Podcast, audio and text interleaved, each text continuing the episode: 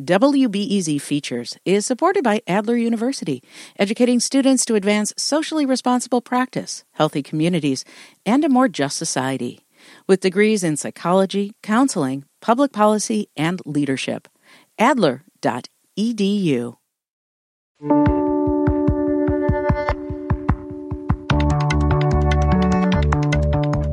74 year old Duane Davis lives in Grand Rapids, Michigan, where he's been a music teacher for decades.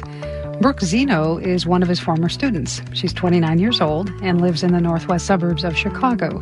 Brooke recently reached out to her mentor as part of our StoryCorps series. They talked about their mutual challenge, overcoming self doubt.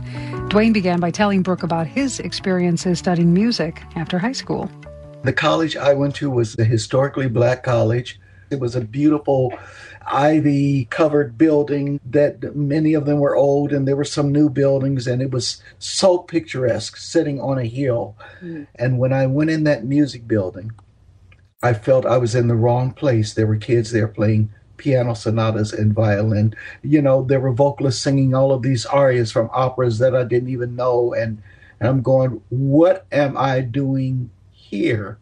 I feel so connected to you in that way and it's interesting I know. because I I remember um, just to give backstory, we have worked obviously together at Western Michigan University. You were my yes. private voice teacher, and you also were the director of their vocal jazz program. Uh, mm. But I remember coming into the the studio where you would teach me voice lessons, and I would walk in and and feel just down because everyone around me was excelling and and thriving and working together. And I was like what am I doing here? I thought I was good in my hometown and now I I'm a goldfish in the ocean. Like what am I doing? And I, and I remember your experiencing that and your face said one thing your face always says yes but you could be dying a thousand deaths inside yes. doubting yourself doubting your capabilities and I knew that in you, but you were like a gold mine. It's like, ooh, that girl can sing. but what good is it for me to tell her that if she doesn't believe it? I, what is it that's going to take it for you to believe it? Well, and, and I'll tell you, hours of crying and singing and talking with you really shaped me not only in my music but also in my personal life and how I educate children now when I'm with them because I can sniff out people who have imposter syndrome immediately.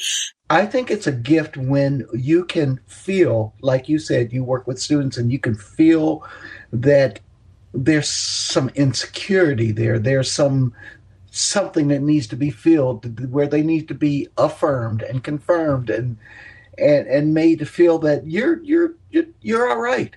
You're okay. You're not like the person next to you. And that's a good thing. You have your own DNA, your own thing that you're going to give to the world. You just need to take it and carry it with pride.